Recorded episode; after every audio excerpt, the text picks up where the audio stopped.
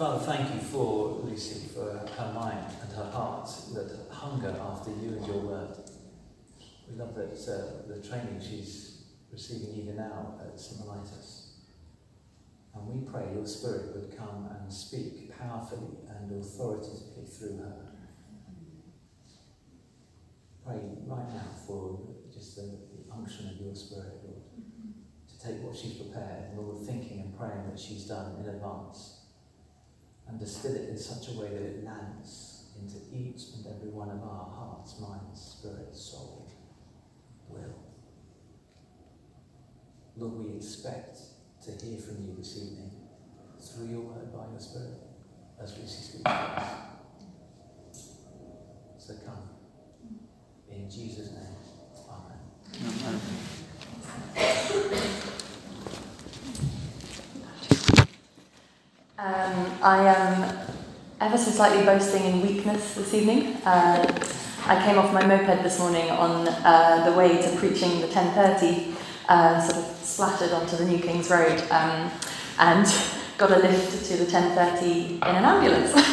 so all fine, no breaks. Um, but I, if I'm honest, I'm a bit sore and a bit bruised and a bit tired. So um, the Lord is hopefully going to fill in the gaps where I'm feeling a bit uh, weary. But um, yeah, one of the more elaborate uh, arrivals at church that I've done. I invited the paramedics to stay, they said no. Um, but we can pray for them later. Um, I just said to them, apparently, the first thing I said when um, everyone ran out to get me off the road was, I must go and preach. We're going to get you off, this is going to be. Um, and uh, do you know what? I might go to handheld. Is that annoying, Matt? No. Tapping, okay. Um, and I actually had to put my glasses on. Feeling woozy enough. Okay, this is going really well. Maybe I'll go handheld. Just leave. Thank you. Yeah, that- Can I take this off? It's really annoying. Yeah. Um, I need to just have to chat amongst yourselves. yeah. it's horrible, this thing, isn't it? Ooh. Oh, is that okay? Uh, that'll Oh, no. No, that's right. We can fix that. Oh, have hands. Being attacked by wire. You got my back. Got it, done. Okay, that's better. Okay, settling in. Um, yeah, so apparently I was just obsessed with going to preach, and I kept telling everyone that I really like Jesus. Um, so that might be why they were like, you know what, we're fine. Um, but yes, so okay. Um, as Tim said, my name is Lucy. For those of you who don't know me, um, I used to work here um, at the church. I worked there for a couple of years. Um, Tim's a great boss, so is God. And um, and before that, I worked at a think tank called the Centre for Social Justice, um, and they are based in Westminster, and their job is to kind of help politicians in the UK understand the experience of the poor in the UK, the poorest and the most marginalised, and help uh, the government to understand that there's a better way of doing things. And I currently work, I I study part time, and I currently work as a policy consultant for Justice and Care, which is a charity that works to break the grip of slavery uh, in the UK and across the world. And they are amazing. I can really highly recommend looking them up. They've got, uh, they just do incredible work. So I've had a bit of an interest in this idea of justice um, across my career, and tonight we're going to look at this chapter in Nehemiah, chapter 5, which is on page 469, um, and kind of look at what, what Nehemiah does in, in almost a sort of masterclass in what it looks like to bring justice.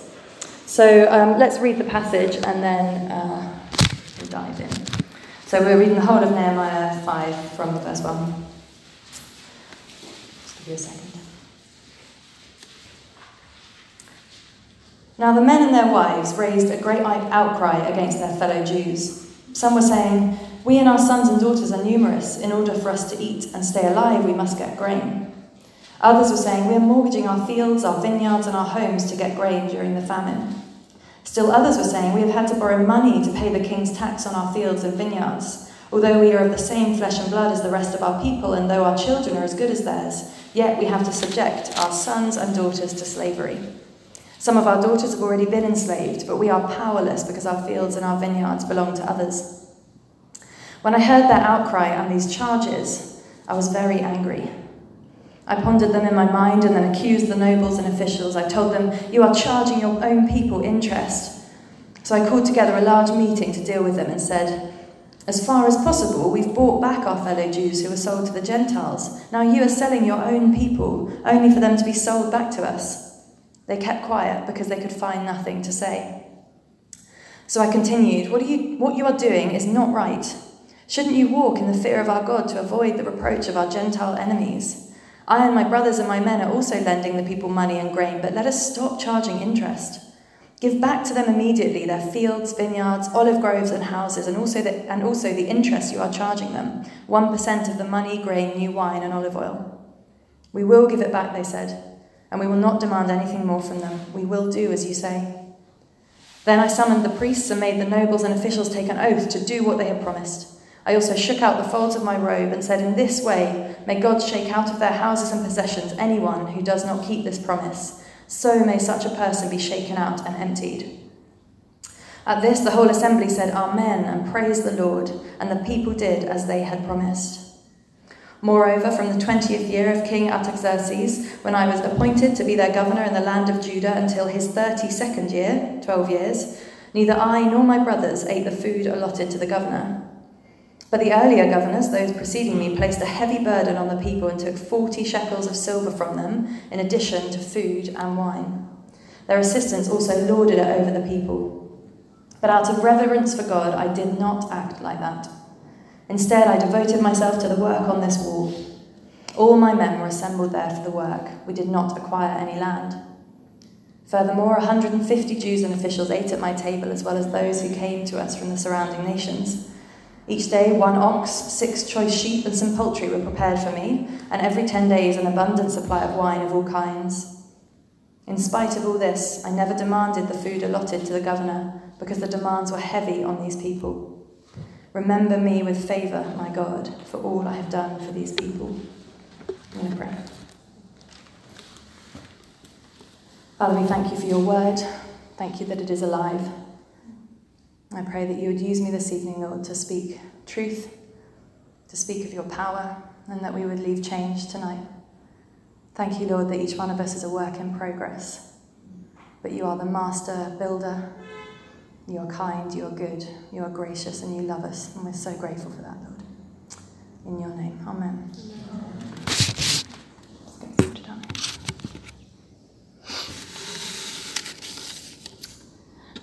Okay, so tonight I want us to look a bit at the way Nehemiah responds to the injustice around him and then think about what we can learn. We see that first Nehemiah listens, then he acts, and he perseveres. He listens, he acts, and he perseveres. But we, before we get into all of that, I want to just spend a moment talking about what we mean when we talk about justice. What is it? What's it got to do with God? And what's it got to do with us? And as a side note, I just want to thank Matt Patterson and Ollie Charkham and Dave Whitworth, who's not here, um, who kindly, really kindly sent me material from their excellent justice course, which they've prepared over the last few um, months and maybe even years. Um, it's been really fantastic, and it's a, it's a course that's developed for life groups like ours. So if you want to learn more about that, hear more about that, I'm sure um, Matt and Ollie, just give us away, um, will uh, chat to you. But thank you so much because they, they've thought so deeply about this subject, and it's really blessed me in this preparation for this talk.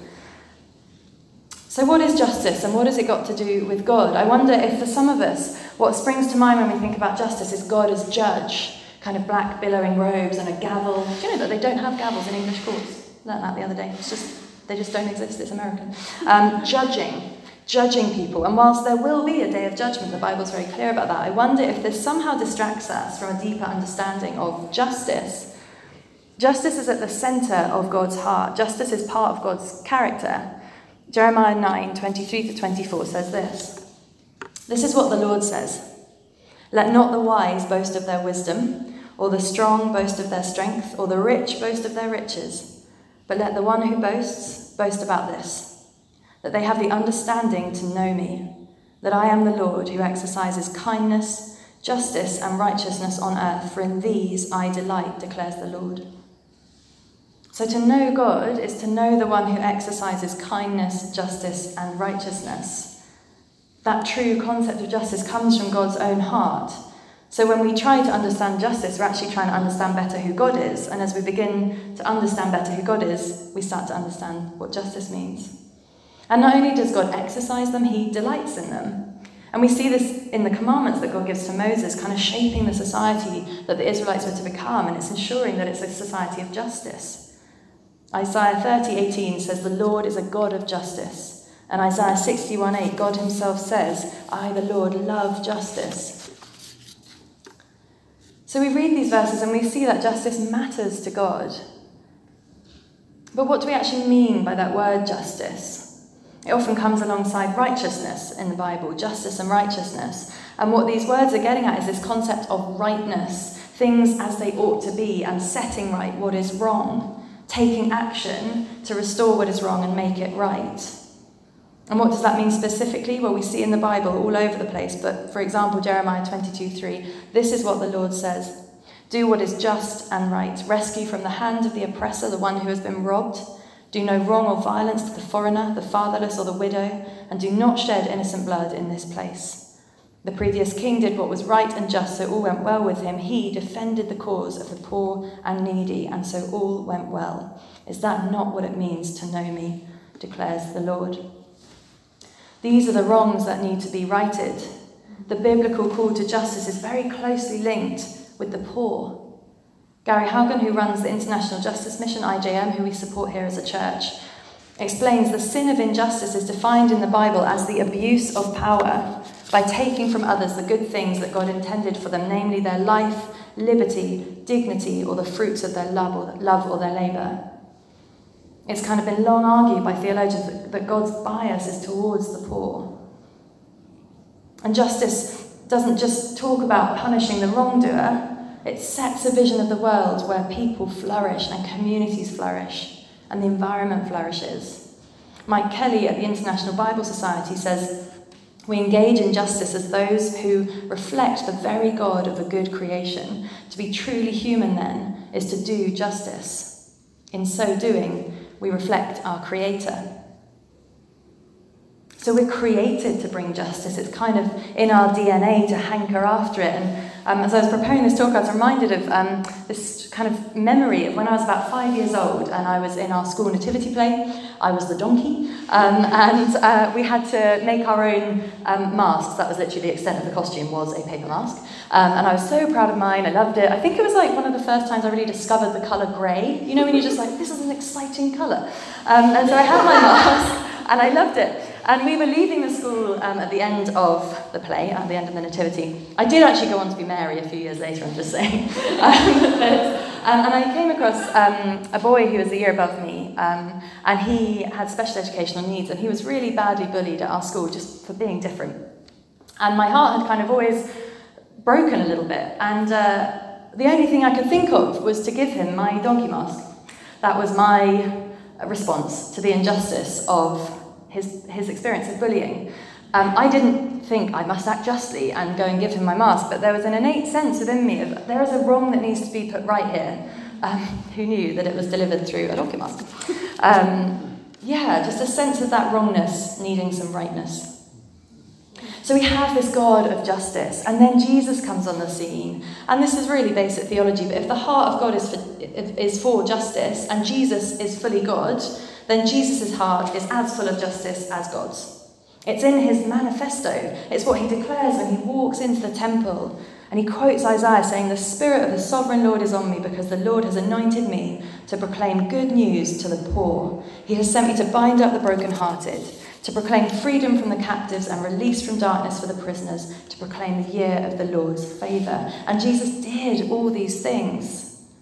In healing the sick, he brought justice, restoring their social status. He was for the poor. He spent time with the marginalized. He dignified them with his attention. If God is wholly just, so is Jesus.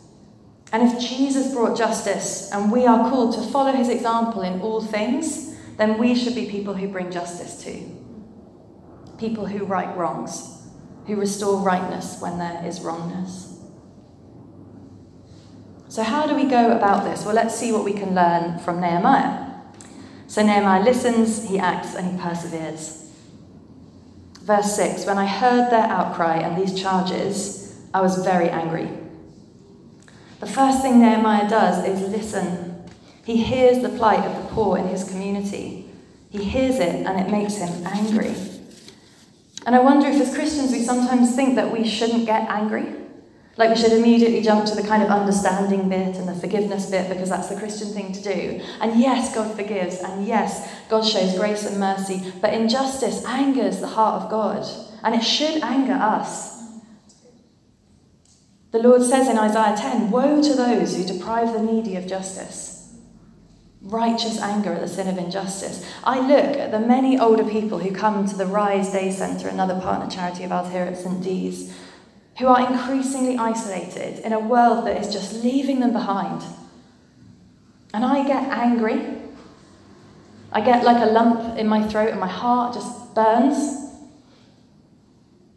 I hear of the experience of men and women and children in modern slavery, just abused and oppressed, and it makes me angry. I read on the news about two women whose faces were beaten to a pulp because they refused to kiss each other on a bus in 2019, and it makes me angry. I have a friend who runs an ethical fashion company, and she cannot walk into Topshop or Zara or Miss Selfridge without weeping for the injustice of the fast fashion industry that feeds our greed at the cost of people's health and freedom. And this is an appropriate response. It should make us angry that this week Zara's factory suppliers have hidden their exploited child labourers in empty cardboard boxes when the auditors come round. She has made those connections. She has acknowledged that she's not one individual divorced from all others with the rights to kind of pursue her fashion sense. She's identified her role in righting that wrong. She's not perfect, her company isn't perfect, and she doesn't have all the answers, but she's listened to injustice. And incidentally, I know there are many of us who love to use fashion as a means of self expression and creativity, but can it ever be at the expense of other people's self expression and creativity? No, cannot. People ought to be loved, not robbed. So let's copy Nehemiah and listen. Let's educate ourselves on the systems we participate in and the points at which they are unjust. Let's allow ourselves to be troubled by it. Let's not be numb to anger because we don't think it's a very Christian response. If injustice doesn't make us angry, let's ask ourselves why. And just as a side note, let's not confuse anger with judgment or being judgy. We all get worried about the whole plank in the eye thing. Injustice is injustice and it should make us angry. I picture Jesus at the scene of people about to unjustly stone a member of their community. He's not meek and mild, baby Jesus. In my head, I picture fire in his eyes as his anger burns against injustice. Attend to that feeling when your heart burns within you. You may not have noticed it as a response to injustice, but it might be. So Nehemiah listens, he hears it, and he acts Verse 7 I pondered them in my mind, these things, and then accused the nobles and officials. I called together a large meeting to deal with them. So Nehemiah hears and he gets angry, but he doesn't stay there. Anger is an appropriate but not a sufficient response to injustice. So, what does he do next? He reflects, he ponders, maybe he uses that time to calm down. And then it's time for practical action because part of this heart for justice that God has is the actual bringing of justice to situations that demand it. It's not simply getting sad at the state of the world, but actually doing something about it. Nehemiah doesn't get angry and go back to work. He acts. He responds to what he hears. And I know this is hard because the reality is that we live in a world where injustice is everywhere and where we're really busy people. Nehemiah was busy too, managing a massive building project, juggling all sorts of responsibilities and relationships as a governor. And actually, like we see here in this chapter, some of the injustices we're seeing are not technically illegal, but they're still wrong. The charging of high interest rates in this chapter wasn't illegal, but it wasn't just. A lonely older person left in their house with the TV for company and nothing else is not illegal, but it's unjust. So, where do we start? We start with what's right in front of us. In our work situations, do we know where our products are sourced? Do we know how people are employed in our company's supply chains? If we don't, let's find out. Shopping habits, do we know who made our clothes and how? If not, let's find out. In your friendships, in our friendships, is there someone facing an injustice? Every single person in this room has some kind of influence because God will partner with you to see justice, to right the wrongs, if you have eyes to see and you're willing to act. Let's ask God what action against injustice looks like in our own lives. Let's ask God for eyes to see. Ask His Holy Spirit for conviction in areas where we're just not seeing it. And just another little side note Nehemiah says to the people, What you are doing is not right. I think that's a hard sentence for us to say these days, because in our culture that's often translated as I hate you. Like, just to challenge someone is to say, I don't like you or I hate you, and we've become this kind of culture that can't stand up against things. Let's not play by those rules. Let's act against injustice because it's actually our job as Christians to do that. But as well, when we act, when we act against injustice, we step into the slipstream of God Himself and His power. Look at what happened with Nehemiah, verse 12. He said, This is not right. And all the people say, We will do as you said. That's absolutely extraordinary. And then they basically, verse 13, have a praise party. They all kind of worship the Lord. I mean, that is amazing. I'm not saying it's always going to be that easy when we stand up against injustice, but the God of justice is on our side. We do not act alone. When I was at the Centre for Social Justice, I was in charge of the work on modern slavery, and researching into modern slavery and human trafficking. And one of the headline recommendations from our report was for a new Modern Slavery Act in Parliament. And we took this recommendation to Number 10 and the Cabinet Office and the Home Office and to various advisors who pretty much all said, You are not going to get this act through. I sat in number 10 with David Cameron, one of his, his special advisors, who said, You will never in a million years have a new Modern Slavery Act. And in 2015, the Act passed. It was made an Act of Parliament. It was the first piece of dedicated anti slavery legislation since William Wilberforce's bill 200 years earlier.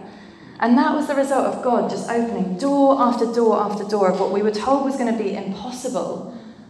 I remember sitting in meetings where people said, You're never going to get legislation to show transparency in supply chains, so basically getting businesses to disclose what they're doing to make sure their supply chains are slave free. Now you'll see it on every website of every major company in the UK, they have a modern slavery statement at the bottom. I was told that was never going to happen in a million years. And that was, you know, our funders were Christians. The barrister I worked with was a Christian. That was just prayers and prayers and prayers, and a God of justice saying, This is my work, this is going to happen.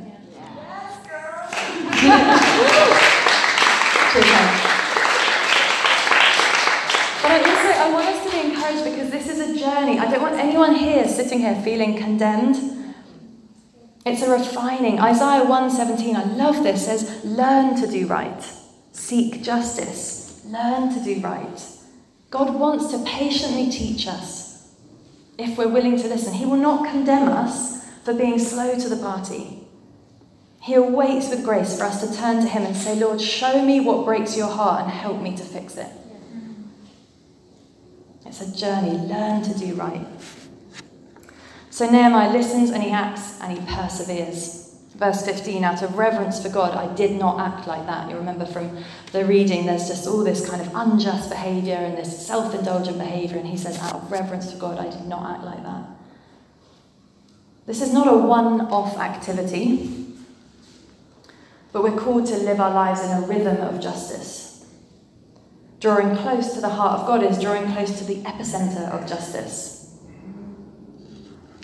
It's the very heart of Christian life because it's the very heart of God. Justice is for life, not just for Facebook petitions. Nehemiah doesn't have that one meeting and then forget about the justice he's called to bring. He continues working it into a rhythm of his work and life. He doesn't place a heavy burden on people through unfair taxation. He doesn't indulge at the expense of others. It's a pattern that he cultivates. And we shouldn't be surprised if the more that we understand and get to know God, the softer our hearts become for issues of justice. And that's been my experience. Over these last years, I've not really prayed, Lord, make me more just. But as I've got to know God more over the years, spending time in His presence, particularly in times of absolute brokenness, and I've brought Him my burdens, and I've allowed Him to swap my heart of stone for a heart of flesh, and that's a process because I harden my heart all the time. My passion for justice, and particularly you might pick up that my anger at the wrongs around me has grown. If the promise is that the more time we spend with Jesus, the more like him we become, let's not be surprised if injustice becomes something we cannot ignore. And we persevere because one day justice will rain down like a mighty river. One day all will be put right. He who sits on the throne will say, I am making everything new.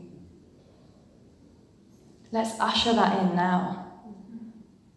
Because we know how the story is going to end. We know, we know how this turns out. We win.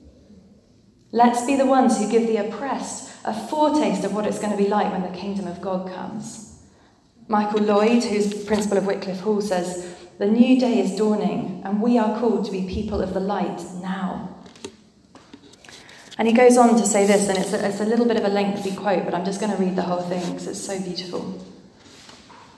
He says, How much do we long for that day? How much do we pray and wait expectantly for the moment that Christ returns and this world is made right?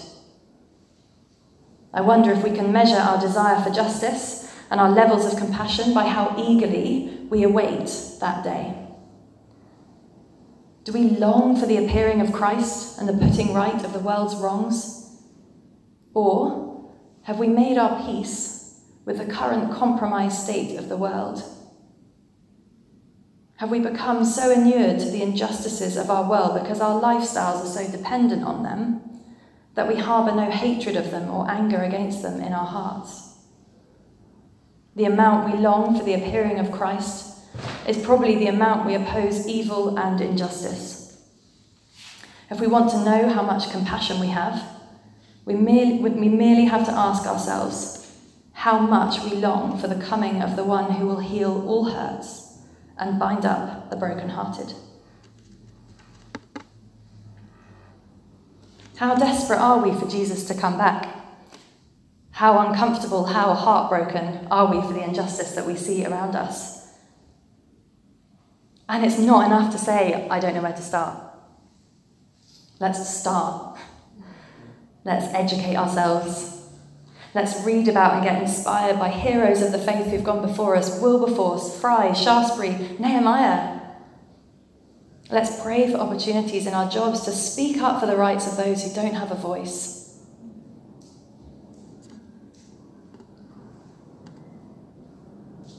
I just think that if we're in, if we're in, if we're working in places where we don't know if the people involved in those companies are being treated justly, we are colluding with injustice. Let's think about the things we buy and where we give our money. And there's so many resources out there to help us. Justice is something we do in relationship with God. God calls us as his children to follow him in doing justice. And as we respond, we respond with him and we respond through him and we get to know more of who he is. I don't want us to leave here thinking, oh, I've got loads of things to do now. It's not about doing loads of stuff, but it's about getting to know the very heart of God and responding to it. And I'm afraid this will mean that we can't help but do justice. Micah 6, verse 8, my favourite verse in the Bible. What does the Lord require of you? To act justly, to love mercy, and to walk humbly with your God. I'm going to pray.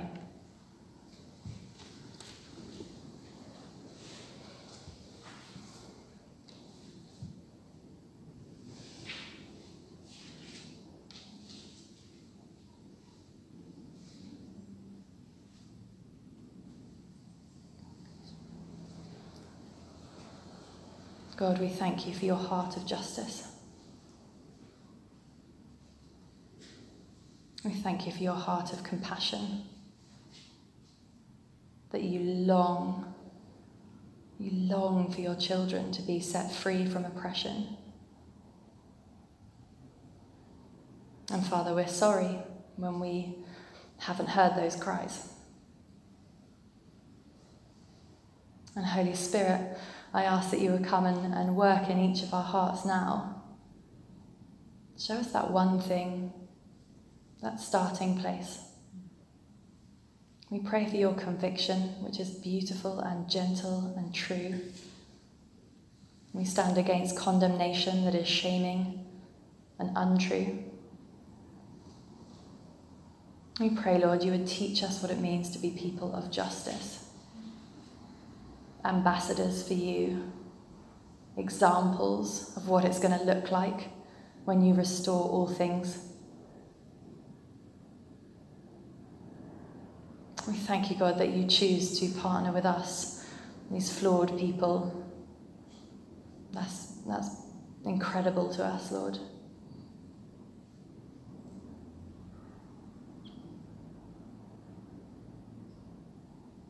Come, Holy Spirit.